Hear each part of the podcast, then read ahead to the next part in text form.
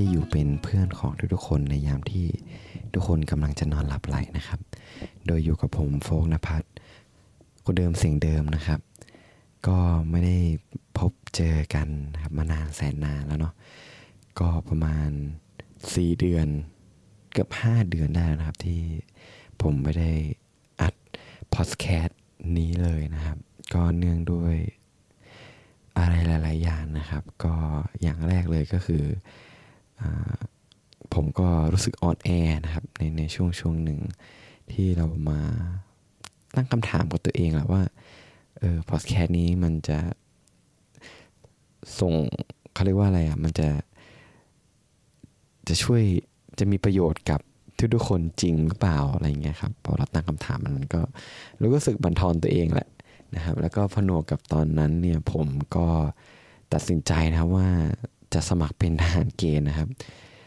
มันก็เลือกไม่ได้ครับก็คิดว่าสมัครใบเนี่ยน่าจะเป็นทางเลือกที่เร็วที่สุดแล้วล่ะในการที่จะเป็นทหารนะครับ ก็วันนี้เนี่ยที่ผมสามารถมานั่งอัดได้อย่างเงียบๆนะก็เพราะว่าทางค่ายเนี่ยก็ปล่อยผมมากลับบ้านนะครับสิบวันนะครับมาพักผ่อน ก็ถือว่าเป็นโอกาสอันดีมากๆนะครับ แล้วก็เป็นเรื่องที่ผมต้องขอขอบคุณจริง ๆ นะครับ ก็มีเพื่อนคนหนึ่งเนี่ยมาทักแฟนเพจนภัทรเบลูมสตอรี่ครับ ที่ตั้งไว้นานแล้วล่ะ มีคนไลค์แค่สามคนนะครับ ก็ไม่ไม่ได้คาดคิดนะครับว่าเพื่อนเพื่อนคนนี้เนี่ยได้ได้ได้ทักผมมานะครับ แล้วก็อยากให้ผมทำพอดแคสต์นี้ต่อนะครับพออ่านข้อความของเขาแล้วผมก็ รู้สึกขอบคุณมากๆนะครับ แล้วก็รู้สึกดีใจมากจริง ๆ ที่ที่อย่างน้อยๆเราก็รู้สึกว่าว่าสิ่งที่เราทำมามันไม่สูญเปล่าครับ ก็วันนี้ก็เลยกลับมานะครับ มาเล่าเรื่องนะครับอย่างที่เรานะครับได้มาพูดคุยกันในทุกๆวันนะครับ เหมือนเมื่อก่อน แต่จริงๆแล้วการกลับมาครั้งนี้นะผมก็ ได้เรียนรู้อะไรหลายอย่างในการจากการที่ผมเนี่ยไปเป็นทหารเกณฑ์มาเยอะพอสมควรนะครับ แล้วมันก็ได้ตกผลึกอะไรหลาย ๆ อย่างแหละในในชีวิตของผมด้วยนะครับ เพราะว่าผมเนี่ยเพิ่งฝึกทหารเสร็จเมื่อไม่กี่วันนะครับ ก็คือฝึกมาสองเดือนกว่า ก็อย่างที่ทุกๆคนรู้กันนะครับว่าการฝึกเป็นทหารมัน มันเหมือนกับเราต้องออกจากคอมฟอร์ทโซนของตัวเองไปอยู่ในสภาพแวดล้อมที่เต็มไปด้วยกฎเกณฑ์และก็ข้อระเบียบต่างๆ มากมายนะครับ แน่นอนนะครับว่า ว่าทุกๆอย่างมันมันจะไม่เหมือนชีวิตที่เราใช้กันอย่างปกติแน่นอน ส่วนเรื่องนะครับที่ผมจะมาเล่าให้กับทุกๆ คนฟังในวันนี้นะครับเป็นเรื่องที่ผมตกผลึกนั่นแหละมาจากช่วงเวลาเวลาหนึ่งนะครับ ในยามที่ผมรู้สึกท้อแท้นะแล้วก็รู้สึกลำบากใจนะครับในช่วงเวลาฝึกทหารนะครับ ก็คือเราจะไม่เห็นค่าของชีวิตเลยนะครับ ก็ต่อก็ต่อเมื่อเราไม่ได้เสียมันไปนั่นเองนะครับ หรือพูดง่ายๆก็คือว่า เราจะเห็นค่าของมันก็ต่อเมื่อเราเสียมันไปนะครับ ผมจะพูดโกไปวนมาทำไมเนี่ยนะครับมันเป็นมันเป็นข้อความ ข้อความหนึ่งจากบทเพลงไม่เคยของวง 25 hour นะครับ มันเป็นเพลงที่ผมได้ฟังตอนอยู่ค่ายนั่นแหละ แล้วก็มันก็ทำให้ผมได้นึกย้อนอะไรบางอย่างกับชีวิตของตัวเองแล้ววันแล้ววันนี้ผมก็เลยอยากจะมาแชร์ให้กับทุกๆคนนะครับ ก็คือ ในตอนที่เป็นอาหาร ในตอนก่อนที่จะมาเป็นอาหารเนี่ย คือผมอะจะรู้สึกกับตัวเองอยู่เสมอว่าเหมือนชีวิตเรามันมันขาดอะไรไปบางอย่างอะ มันเหมือนกับเราไม่พอใจในชีวิตของเราเลยนะครับ แต่เราก็ไม่รู้นะว่าไอ้สิ่งที่เราไม่พอใจอะมันคืออะไรนะครับ แต่เราจะรู้สึกอยู่เสมอว่าเรา ว่าเรามันว่าชีวิตเรามันขาดอะไรไปบางอย่าง ตลอดเวลานะครับ แล้วมันทำให้เราเนี่ยมันไม่มีความสุข แล้วมันทำให้เราลืมคุณค่าของสิ่งที่เรามีไปหมดเลยนะครับ จากการที่ที่เราพอเรารู้สึกไม่พออะผมก็มานั่งคิดนะว่า เอ้ย อะไรวะเป็นตัวกระตุ้นว่าทำให้เรารู้สึก เราไม่พอใจกับชีวิตของเราหนึ่งเลยที่ผมรู้สึกได้ก็คือ ผมเอาตัวเองไปเปรียบเทียบกับคนอื่นนะครับ ใน social network เยอะเกินไป ผมรู้สึกว่าเรื่อง topic เนี้ยผมเคยพูดในพอดแคสต์ ตอนก่อนๆมาแล้วนะครับ แต่ว่าถึงแม้ผมจะพูดเนี่ยมันก็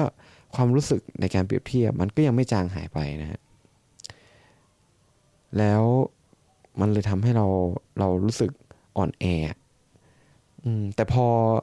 แต่พอเราเป็นอาหารเราได้ไปเจอในสิ่งที่ที่มันยากลำบากกว่าในชีวิตปกติของเราอะยกตัวอย่างเช่น การกินอาหารที่ ที่เราได้กินอาหารที่เราไม่เคยคิดจะกินมันเลยครับ อย่างเช่นแกงหน่อไม้ หรืออแกงมะเขือ คือคือถ้าเป็นถ้าเป็นถ้าเป็นในในโลกข้างนอกเนาะที่มันไม่ใช่ค่ายทหารเนี่ยเราก็จะไม่เลือกแตะมันเลยนะครับ แต่ว่าถ้าเป็นในค่ายเราก็ต้องกินมัน แล้วก็ อาจจะเป็นเรื่องของการที่เราจะต้องนอนอย่างตรงเวลาแล้วก็ตื่นนอนให้ตรงเวลานะครับ เป็นประจำในทุกๆวัน แล้วก็จะเป็นในเรื่องของการที่เราไม่มีโทรศัพท์มือถือ ไม่มีสื่ออะไรให้เราได้ได้ได้เสพเข้าหัวเราเลยเนี่ย มันเลยทำให้เรารู้สึกว่า เราได้มองย้อน มองย้อนกลับไปในในในตัวเองเยอะมากนะครับ แล้วมันทำให้เราได้เริ่มเห็นคุณค่าของชีวิตที่เรามองว่ามันมันธรรมดามากๆอะเออมากขึ้นเยอะเลยนะครับ คือหลังจากที่ผมออกค่ายมา แล้วก็การที่ผมได้กินข้าวมื้อแรกที่บ้านน่ะ น้ำตาผมเกือบไหลอะ่ะ คือผมจำได้ว่าผมกลับบ้านมา แล้วผมเห็นคุกกี้ถุงคุกกี้วางอยู่บนโต๊ะแล้วผมได้หยิบกินมันอะผมรู้สึกว่าแบบเฮ้ยชีวิตของเราที่เรามีอยู่ เออ มันดีแค่ไหนแล้ววะมันมันเหมือน มันผมพูดไม่ถูกอะว่าว่าความรู้สึกนี้มันคืออะไรครับแต่มันตรงกับเพลงไม่เคยของ t w e n t y Five Hour มากว่า ว่า ถ้าถ้าเรายังไม่เสียสิ่งนั้นไปอะเราจะไม่รู้ว่าสิ่งนั้นมันมีค่าแค่ไหนสำหรับเราอะอิสรภาพที่เรามีอยู่ที่เรารู้สึกว่ามันมันเป็นเรื่องธรรมดาแล้วอะเอาจริง ๆ แล้วมันเป็นเรื่องที่มัน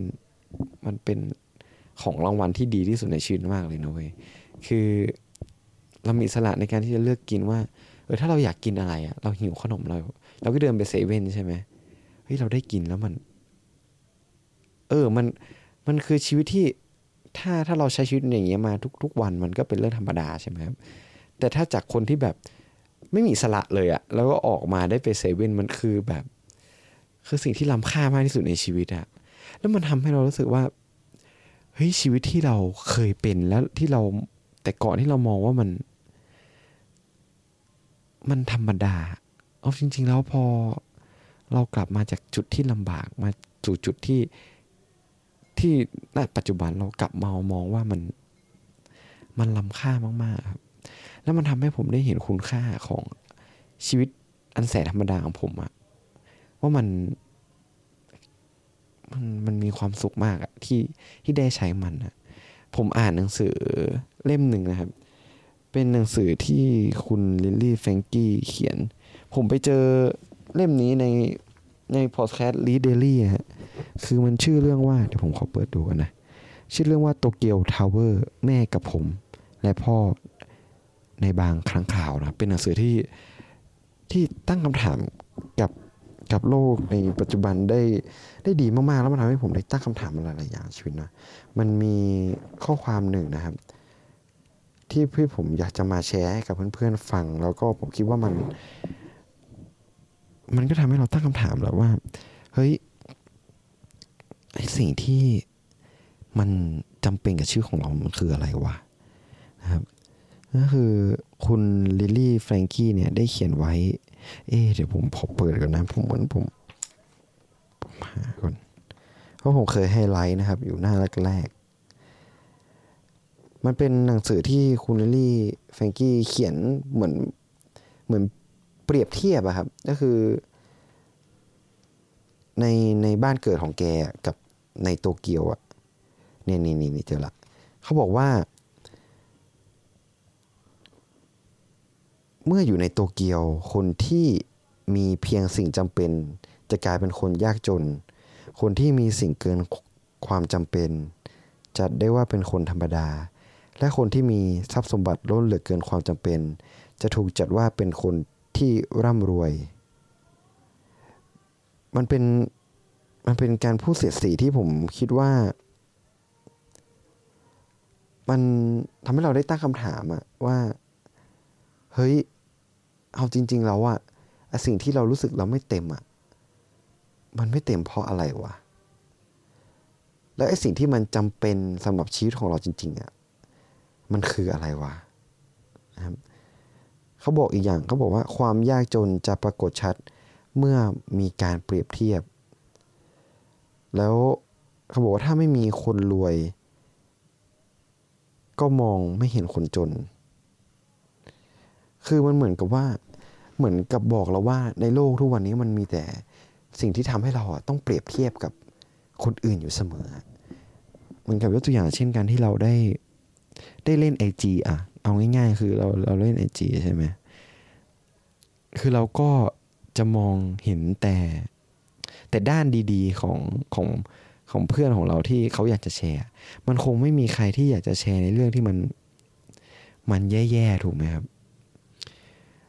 แบบว่า โอ้ยวันนี้ซวยจังเลย คือของหายหรือว่าแบบ เออวันนี้ฉันรู้สึกเศร้า ฉัน ฉันโดนคนนี้หักหลังอะไรอย่างเงี้ยมันมันน้อยอะครับ ส่วนใหญ่ก็จะเป็นในสิ่งที่ที่เราอยากจะเสนอในด้านดีของเราให้กับคนอื่นถูกไหมแล้วพอเราเห็นภาพนั้นเยอะๆมันทำให้เรารู้สึกว่า เราต้องมีสิ่งอะไรบางอย่างที่ต้องเติมเต็มตลอดเวลาอยู่เสมอ อืม แล้วพอแล้วพอเรา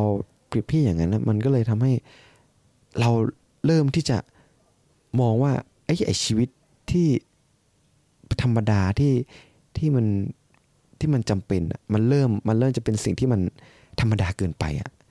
เราต้องหาอะไรบางอย่างที่มันทำให้เรารู้สึกว่ามันมันมันมันสมบูรณ์แบบอะมันสมบูรณ์กับตัวเราอะแต่นิยามของความสมบูรณ์มันก็แต่ละคนก็จะมีความหมายที่แตกต่างกันถูกไหมครับแต่ในโลกทุกวันนี้ผมรู้สึกว่ามันมันเหมือนกับ มันเหมือนถูกเซตไว้แล้วอะว่าไอความสมบูรณ์แบบของชีวิตจริง ๆ มันต้องเป็น เป็นต้องมาจาก A ไป B ไป C ไป D ถูกไหมอันนี้นี้ในความเห็นผมนะที่ผมคิดเหมือนกับ ชีวิตที่สมบูรณ์แบบ ถ้าเป็นพิมพ์นิยมตามโลกปัจจุบัน คืออาจจะมีมีรถยนต์ที่ดีๆขับ หรือว่าอาจจะมี iPhone ใช้ หรือว่าเราได้ไป ท่องเที่ยวต่างประเทศ หรือมีกระเป๋าแพงๆใช้อะไรประมาณนี้นะฮะมันมันเป็นพินนิยมที่มันเลยทำให้เรารู้สึกแบบว่ามันชีวิตมันไม่เต็มว่ะ เรามันไม่เต็มอะแต่พอผมได้ไปอยู่ในจุดที่เราไม่มีทางเลือกในชีวิต จุดที่มันที่มันลำบากอะแล้วพอกลับมา เรามามองว่าเฮ้ยจริง ๆ แล้วชีวิตมัน ของพวกนั้นอะ มันจำเป็นมากเลยหรือเปล่าวะผมใช้ชีวิตสองเดือนครึ่งโดยที่ไม่ใช้มือถือเลย ใช้ชีวิตสองเดือนครึ่งโดยที่ไม่มี ทางเลือกในการซื้อแค่แบบโอริโออะหรือว่าอะไรที่มัน ที่มันหาซื้อได้ง่ายๆอะในบ้านเราอะ มันไม่มีทางเลือกที่จะซื้อกินได้เลย ลูกอมสักเม็ดยังกินไม่ได้อะแล้วพอผมกลับมาผมได้กินพวกเนี้ย แล้วมันทำให้เรารู้สึกว่าเฮ้ยความจำเป็นของชีวิตเอาจริง ๆ อะไรมันเป็นสิ่งจำเป็นวะผมความสุขที่ผมได้รับจากการที่ผมได้กลับมากลับมาจากความลำบากในค่ายทหารเนี่ยเฮ้ยอันจริง ๆ แล้วมันเป็นสิ่งที่เรียบง่ายมากเลยนะ ผมรู้สึกมีความสุขมากๆที่ได้ไปเจอกับเพื่อนสนิทของผม ได้ไปนั่งคุย ได้ไปนั่งกินหมูจุ่มด้วยกัน ได้ไปนั่งกินหมูกระทะด้วยกัน หรืออาจจะไปเจอเพื่อนร่วมงานสมัยที่ผมทำงานอยู่ แล้วเราได้เอ่อโอบกอดกันได้พูดคุยกันได้แลกเปลี่ยนรอยยิ้มซึ่งกันและกัน หรืออาจจะเป็นการที่ผมได้เข้าเซเว่นแล้วก็ได้ไปหยิบเอ่อเมนทอสมาหลอดหนึ่งแล้วก็มานั่งกินบนรถอะไรอย่างเงี้ย คือ เราก็รู้สึกว่ามันมันก็มีความสุขมากๆแล้วอะ เออแล้วมันทำให้เราได้มาตั้งคำถามกับตัวเอง ว่า เฮ้ย ไอสิ่งที่ที่ผมได้พูดมาก่อนหน้านั้น แบบ พวกสิ่งของที่ที่มันเป็นอ c เซสซอรี่แบบเอ่อรถยนต์ดีๆ หรือเอ่อมือถือดีๆ หรือกล้องที่มันแบบถ่ายคมชัดหรืออะไรอะไรพวกเนี้ย ถามต้องถามจริงๆว่ามัน มันจำเป็นต่อความสุขหรอแล้วมันก็มีข้อความข้อความหนึ่งนะครับของคุณลิลลี่แฟรงกี้นะครับ ที่ได้พูดไว้นะครับว่าเดี๋ยวนะผมขอเปิดดูก่อน อ๋อ เขาบอกว่าถึงแม้มนุษย์จะมีความสามารถอันไร้ซึ่งขีดจำกัด แต่ความรู้สึกของมนุษย์นั้น มีขอบเขตมาตั้งแต่ไหนแต่ไร เป็นเรื่องที่น่าตลกที่คุณค่าและ